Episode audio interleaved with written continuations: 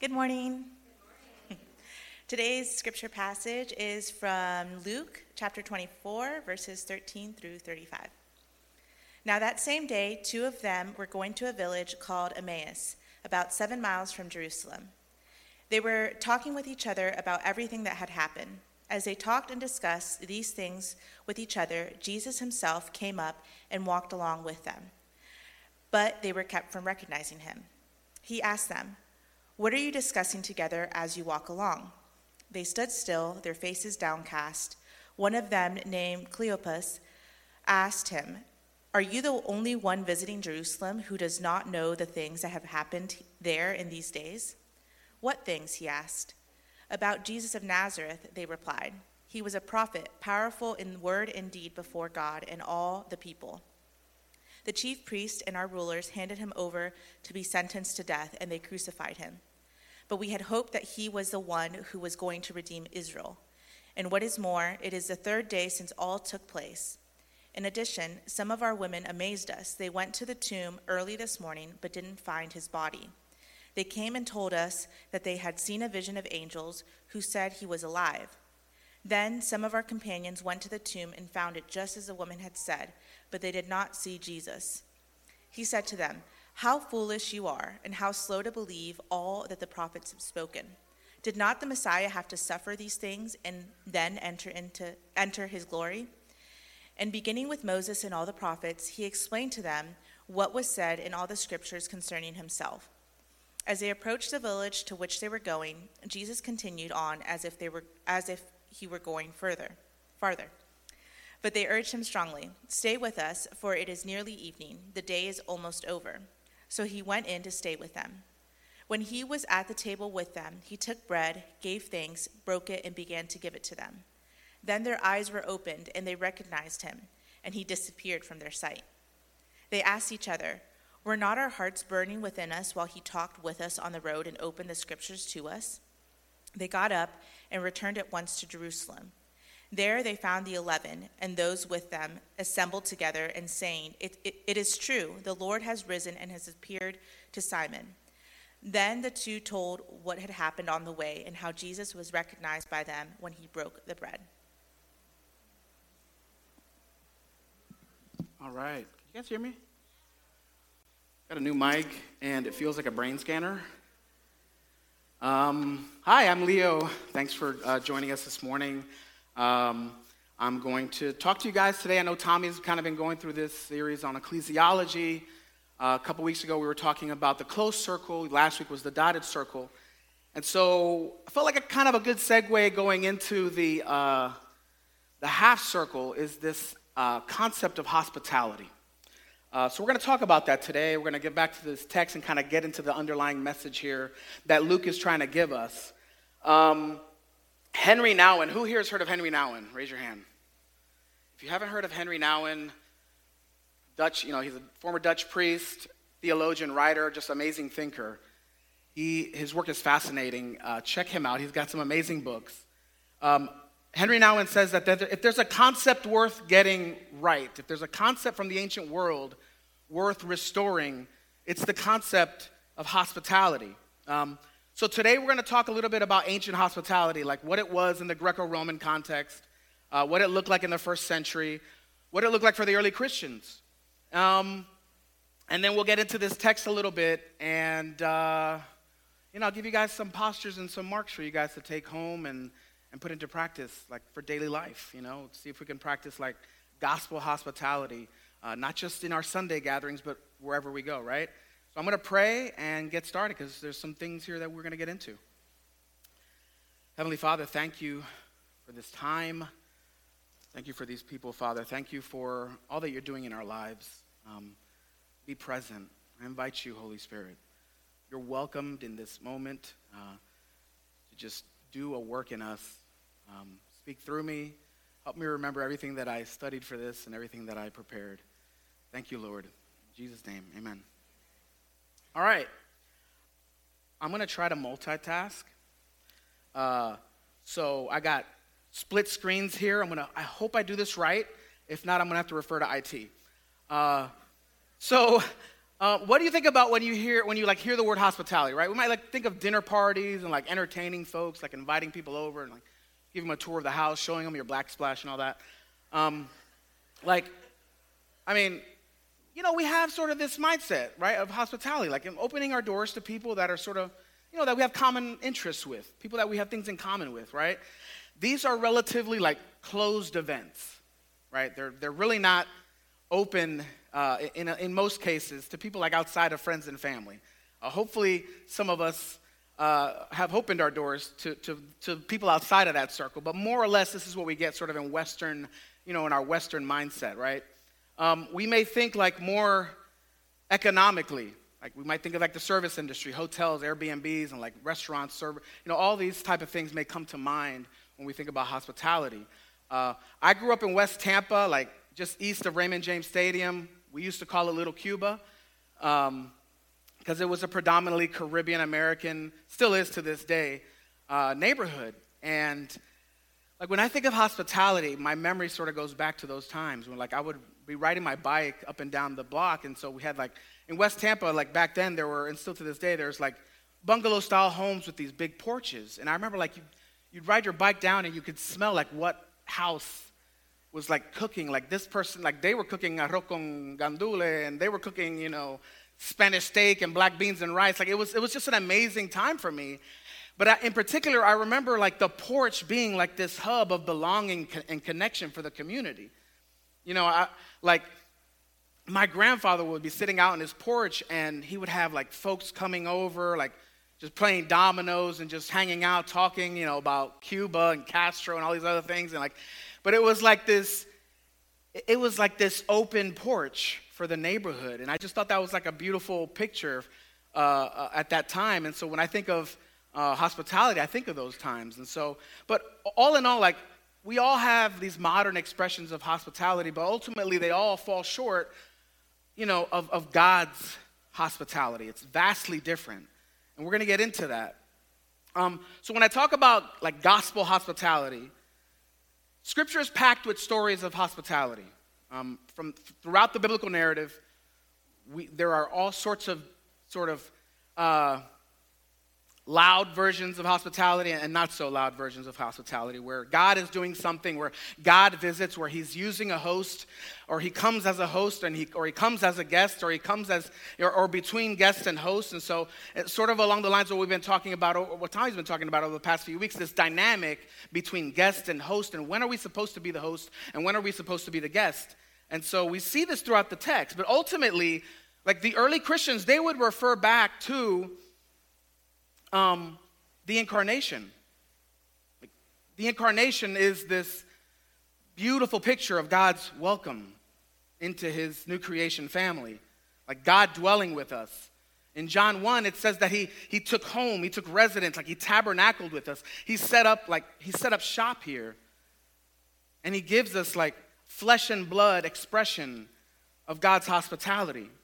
And so God extends hospitality to humankind through Jesus, this heavenly stranger who takes the role of host and invites humans into this reoriented way of life, welcoming them into the culture of God's kingdom, where, where God is king and Caesar is not, right? Where our lives, like, and where their lives became intertwined with the people around them in new ways. This is where I'm going to multitask. Got it? I did it. I did it. Philoxenia. So in the New Testament, the main Greek word for hospitality is philoxenia. Say it with me philoxenia. That was good. Charity, I heard you. Um, Phileo, this is like two words in one. Phileo, right? Phileo is this word for love and affection for the other. Um, and then you got xenos, which is this word for strangers. So hospitality in the New Testament is love and care for the stranger or anybody in need of help. And I want us to have a clear picture as I move along in this, um, in this message. I want us to have a clear picture of what the word stranger actually means. Uh, I'm going to refer back to Henri Nouwen. Check him out. Henri Nouwen, he defines strangers, and I, and I, really, I really vibe with his definition. Strangers for Henri Nouwen is anybody estranged from their own past, their own culture, their own country. their neighbors, their friends, their family from their deepest self and estranged from God. So when we think of, when we think of the, the term stranger moving forward, I want us to have this in our, in our mindset. So in the first century, Greco-Roman communities were, were super tribalistic, very tight-knit. Like, think about like the nightmare HOA community. Multiply that by like 100 and you have like a, the Greco-Roman context, Greco-Roman, con- like outside of like the non-elite, like in the rural lands, this is, they were very high, highly tribalistic. And so, um, where everybody sort of had the responsibility to maintain the continuity and the health of the community. Um, I, talked, I talked about this a while back uh, about how different the first century Greco Roman villages, regions were compared to our modern neighborhoods where um, things are a lot different. So, because of these highly concentrated pockets of tribalism, this made it really challenging for travelers and strangers as they passed through the village. Anybody that was new, anybody that would come through a village, would automatically be looked at with hostility, with suspicion, like somebody that could be a potential threat to the community and the health of the community. This was the dominant mindset in the first century Greco Roman, like non high society community. So, if you were a first century Greco Roman citizen, your hospitality was motivated by one of three things. The first one is wrath. Did I get that? Do it? Good. Wrath of the stranger. You had a fear of the wrath of the stranger. So, this is actually a doormat that people would put in front of their doors to like ward off the evil eye. Um, and actually, this concept is actually still lives on uh, in, in, in my culture, in, La, in the Latino culture, this concept of the evil eye. And so this was placed in front of doors to ward off like any potential threats, any potential curses from just somebody's evil eye. So the wrath of the stranger was this idea that anybody coming through that was a stranger that was not familiar, like, like that you weren't familiar with, um, had either magical powers or the ability to like cast spells on this community therefore overthrowing, you know, the heads of the community and like stealing from residents. So this would be your motivation then to like extend hospitality to this person. So in this case, like hospitality was this way of like neutralizing the potential threat. And so designated people in the community are obligated, we're obligated to host these strangers and like pour out all of this extravagant amount of hospitality to like quell any potential threat from this stranger. And so they'd open their doors, they'd provide meals, like they'd wash their feet, they'd even assign them like a guide to, to like lead them out the next day to the to the city limits. It was like that, it was like that, you know, intense. Um, also, there was this custom where if you opened your doors to a stranger, hosts will sort of refrained from asking for the identity and the place of origin of the stranger until after the meal. I want us to like remember that because I'm going to refer back to this. Hosts will refrain from asking for the, for the stranger's identity and their place of origin until after the meal. And the fear there was if you asked for their identity, then you could potentially just ruin the whole dynamic and they could get upset and your village is cursed. The next fear or the next like motivating factor that might motivate your, your, your, your, your generosity, your hospitality is this fear of Zeus. Um, like, aside from being the supreme god of the Greek pantheon, Zeus was also known as the god of hospitality. His name was Zeus Xenos, the god of hospitality. Homer actually wrote a legend where Zeus would go down to earth and he would test the hospitality of, of humankind. And so he would recruit his son Hermes, and they would disguise themselves as like humble travelers, and they go knocking door to door testing people's hospitality, concealing their identity, and just roaming around like asking for lodging. And anybody that didn't open their doors, anybody that wasn't generous, he put a curse on them. He'd punish them in some way. And so any stranger could potentially be Zeus in this world. So if you turned away a stranger, you were essentially turning away like the defender of strangers, right? So every stranger was viewed as like having this protection of Zeus. Um, And then this, this other motivating factor was this concept of guest friendship, right? Um, once the stranger checked off and they weren't Zeus and they weren't like, they didn't have magical powers, then you could sort of enter into this relationship that's called guest friendship, where you like make a vow, like a long term relationship, you exchange gifts, and you make a vow to create this long term relationship where if I'm in your village, you're going to protect me from the threats uh, from your villagers and the hostilities from your villagers. And if you're in mine, I'm going to protect you. So it's this sort of vow of protection and provision, uh, this reciprocal thing. Um, but underlying, underlying this dynamic is this sort of this power dynamic.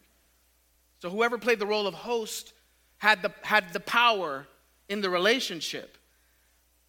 And it was just, there was like, no, there was nothing altruistic about this. There was nothing selfless about this. It was a power play.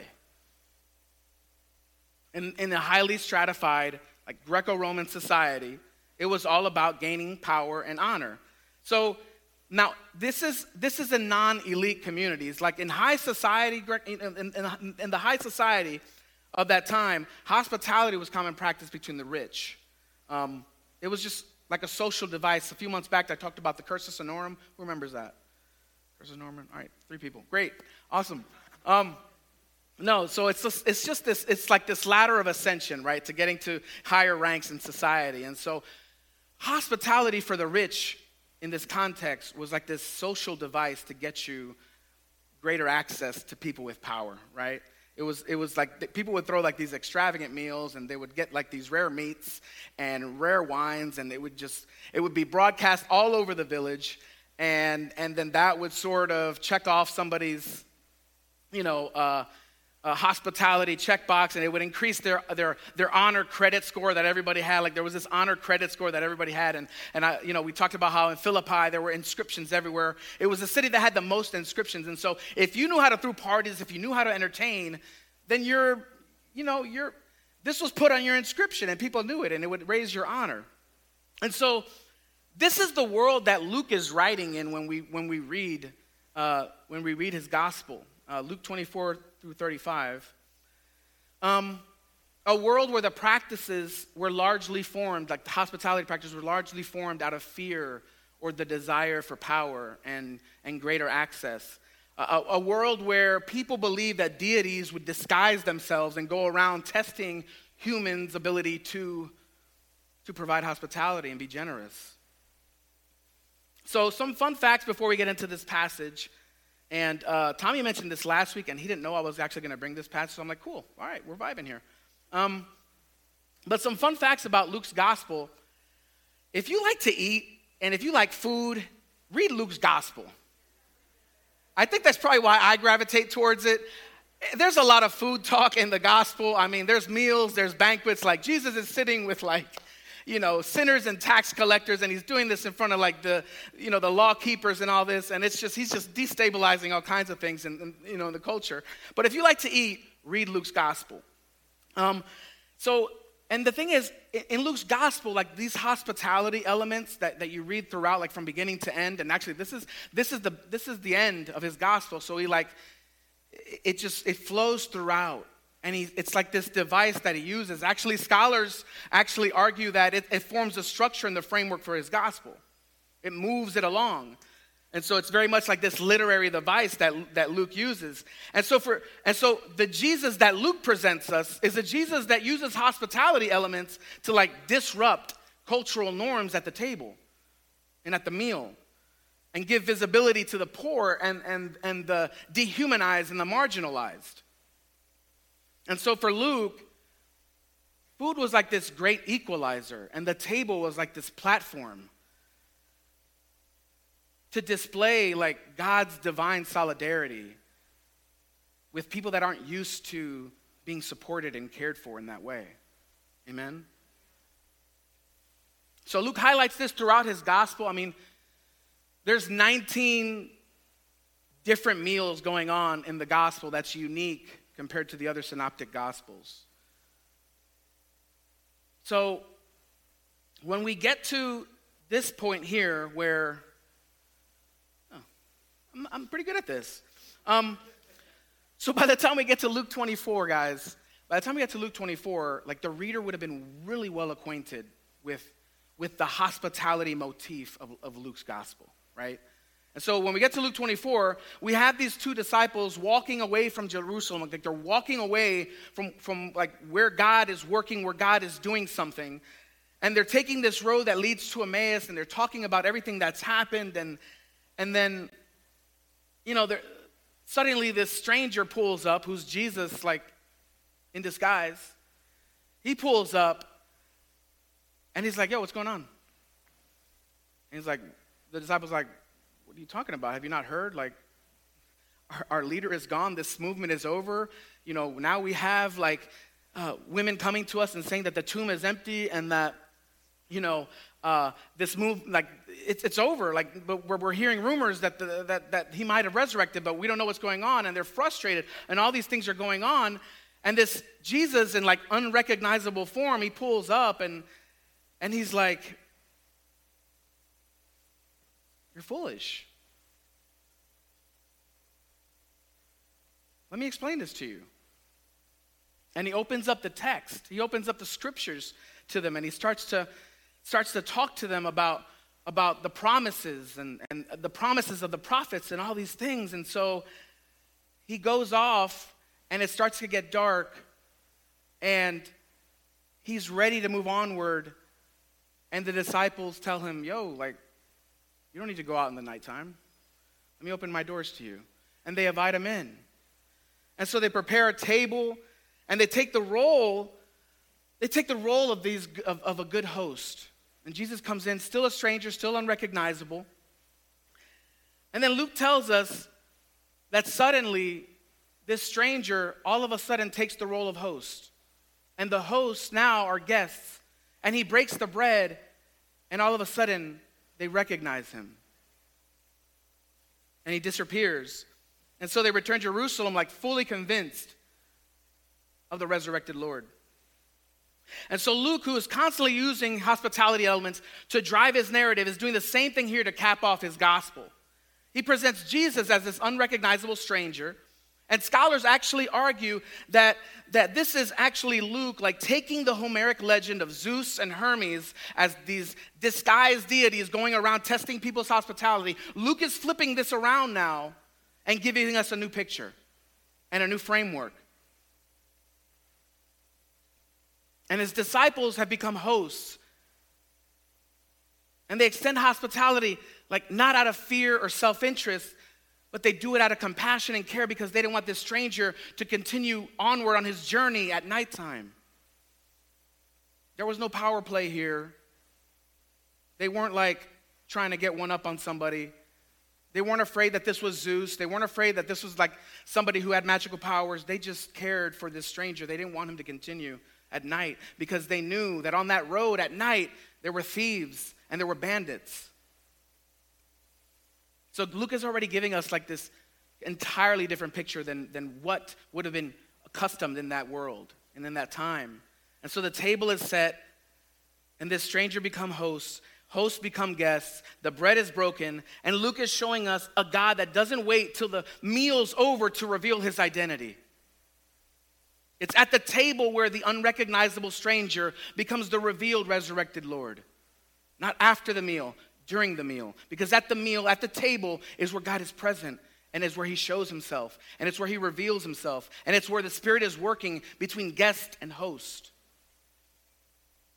And he's giving us a picture here, Luke is, of what God's hospitality looks like compared to Greco Roman, Homeric hospitality in that time. Amen? And this was revolutionary. This was revolutionary what they were doing and what they were setting the stage for and how the early Christians practiced it. And so, especially in the half circle, which Tommy will talk to you guys about that next week, where we become the guests, this is super important that we understand this dynamic of hospitality and what it means to like accept the, the, the potential that you don't need to be the host in every space. That it's okay to be a guest because God is present either way at the table. Amen? And so, in this passage, we get some glimpses of what hospitality looks like. Number one, Instead of shunning or being afraid or exploiting the stranger, yeah. Instead of shunning, being afraid, or exploiting the stranger, the disciples welcome him to their journey. Willie Jennings, theologian, uh, he has great commentary in the book of Acts. Um, check it out. He says faith is always in need of company and support. Sometimes, and I've, I've fallen into this mindset as well, we think that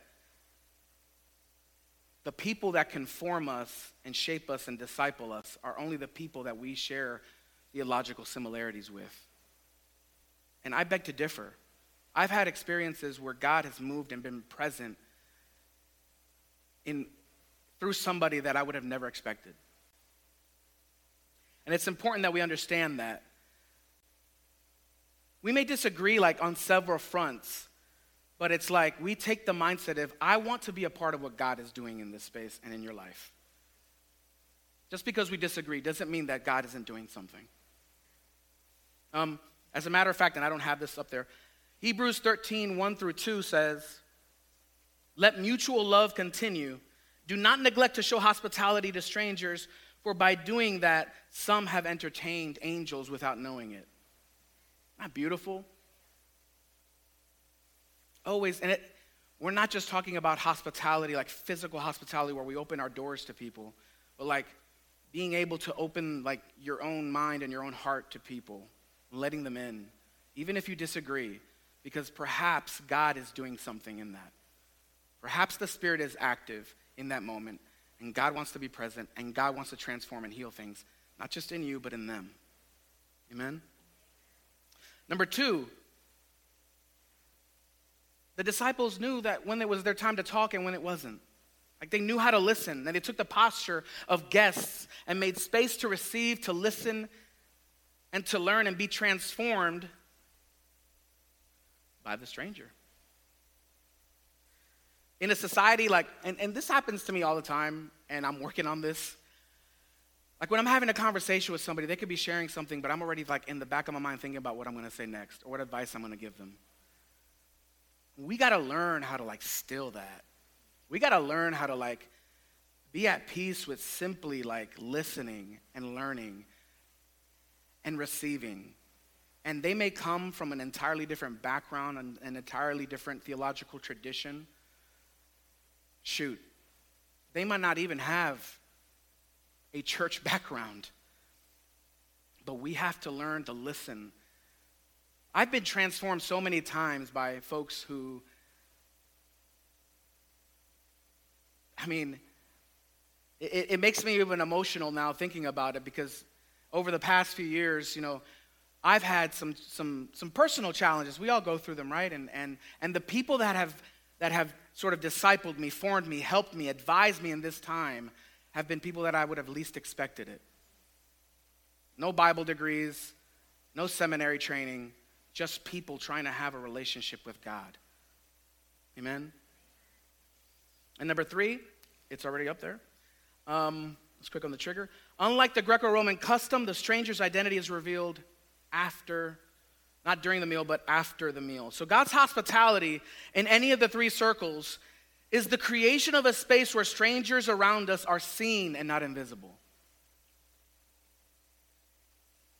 When God is in a place, the unseen are seen. And it's okay to step back and allow that dynamic to play out and just be a part of what God is doing. And in that, we're practicing hospitality. Amen?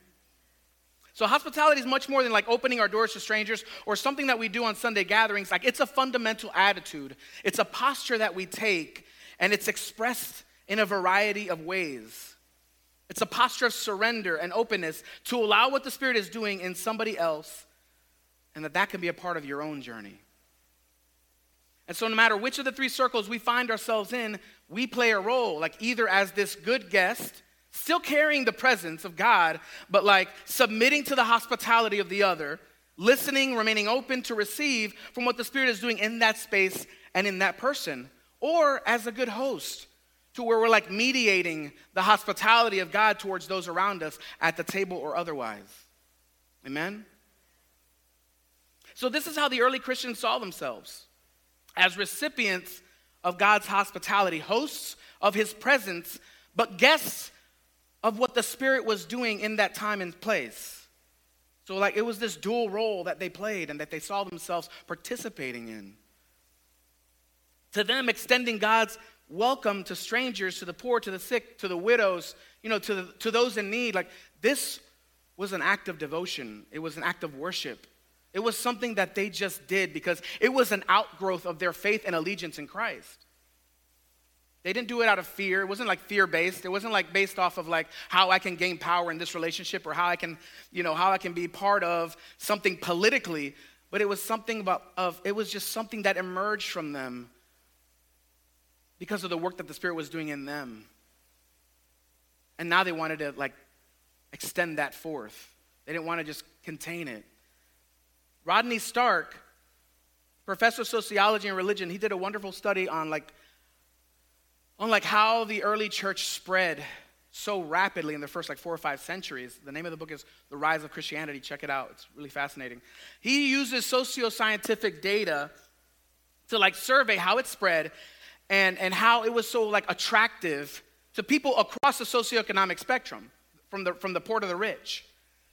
And, and this is all like despite public persecutions, despite like the injustices, um, you know, despite like conspiracy theories and rumors that were floating around about Christians being carnivores and, and incestuous and all these other things, despite all of these rumors, it still grew. It still spread rapidly.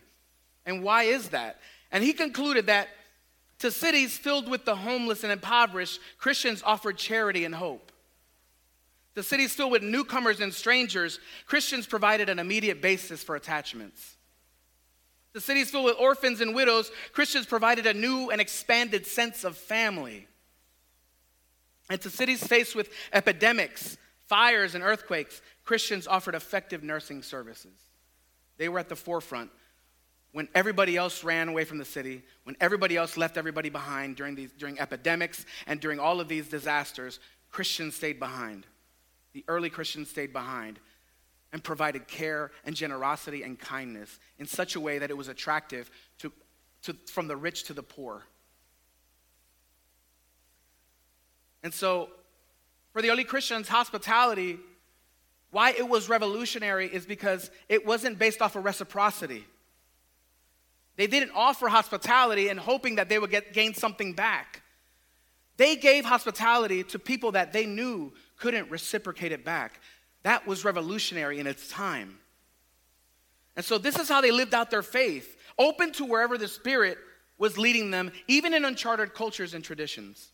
They didn't care.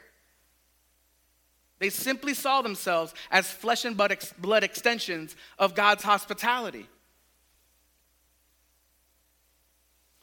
This was so much a part of their lives that um, Julian the Apostate, who was Roman emperor in the first century, he said the following Atheism, which was this term back then, the Christians didn't believe in the pagan God, so they were, they were deemed atheists. The irony. Um, atheism has been specially advanced through the loving service rendered to strangers and through their care for the burial of the dead. It is a scandal that there is not a single Jew who is a beggar, and that the godless Galileans care not only for their own poor, but for ours as well. Remember, this is the emperor speaking while those who belong to us look in vain for the help we should render them. They saw a need and they offered presence.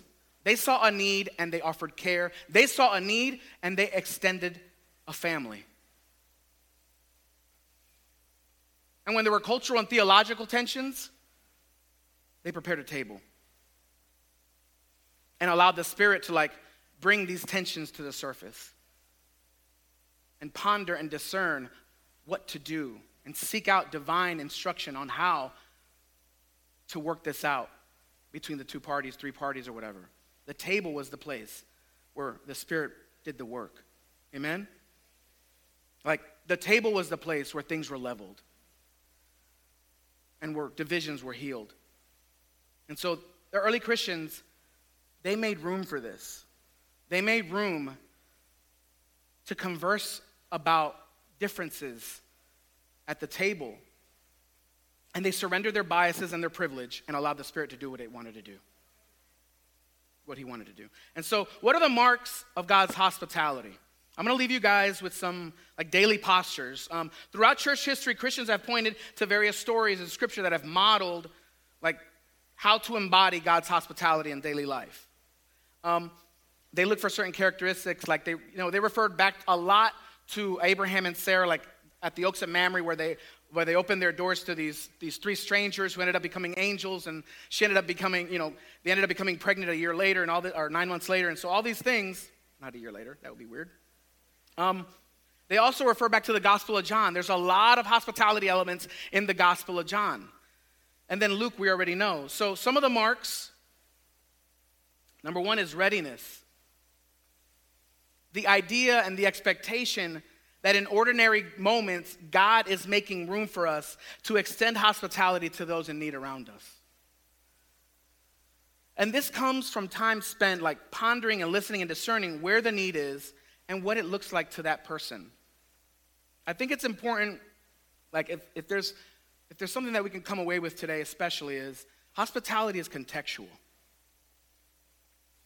Like, what looks like generosity and kindness and, and hospitality to one person, to one culture, to one people group might not look like hospitality, kindness to another. And that's where surrendering our hostness, right? I just created a word.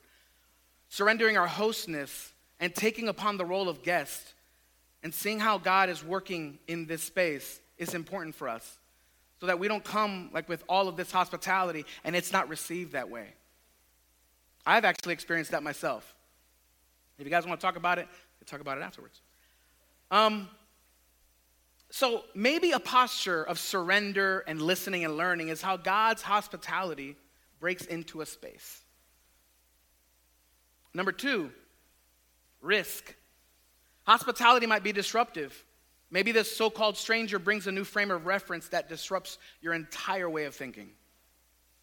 Listening to stories and experiences um, that bring light to our shortcomings. In, in, um, in liberation theology, there's a term called God talk.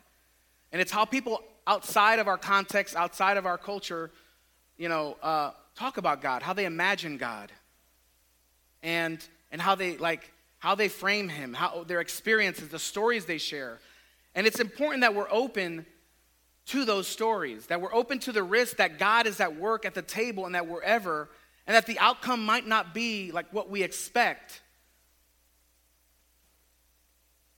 And number three, repentance. The idea of turning or changing from one frame to another. Like, this isn't repentance, you know, it, it, what, maybe what we're accustomed to, but this is like a change of mind, right? This is a turning. This is going from one frame to another. This is like in the dotted and the half circle, God's knowing that God's hospitality can change us. Knowing that God's hospitality can change us through somebody else. When the two disciples welcomed the stranger, their entire frame of reference was turned. Their journey was reoriented. They were walking away from Jerusalem and when it was revealed that this stranger was now Jesus and that he had done something, they were reoriented and they walked back to Jerusalem, to the place where God was doing a work. And so to be open to the possibility that your willingness to extend hospitality in any of this in the three circles, right? Close, dotted, or half, in any of these three circles, your life may be completely reoriented. And I think oftentimes it's for the better. Amen? So, I'm going to close here. Uh, we're going we're gonna do the Lord's Prayer. After the Lord's Prayer, I want to do a cool little dynamic that comes from my old church tradition. I didn't deconstruct because I think it's good. Um, so let's, let's close with the Lord's Prayer. If you guys want to rise, we'll read the Lord's Prayer.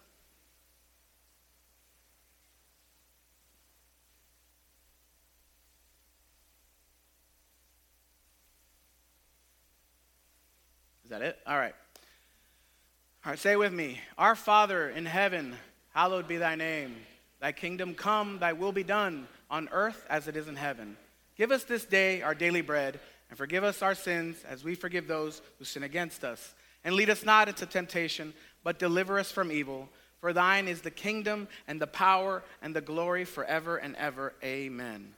And so, I want you guys, if you feel comfortable, Turn to somebody that you haven't interacted with a lot. Say hello, fist bump, however you want to do it. Say hello to a neighbor around you, somebody that you're not familiar with, somebody that, you know, may be a stranger to you. Say hello. Welcome them. Give them God's hospitality.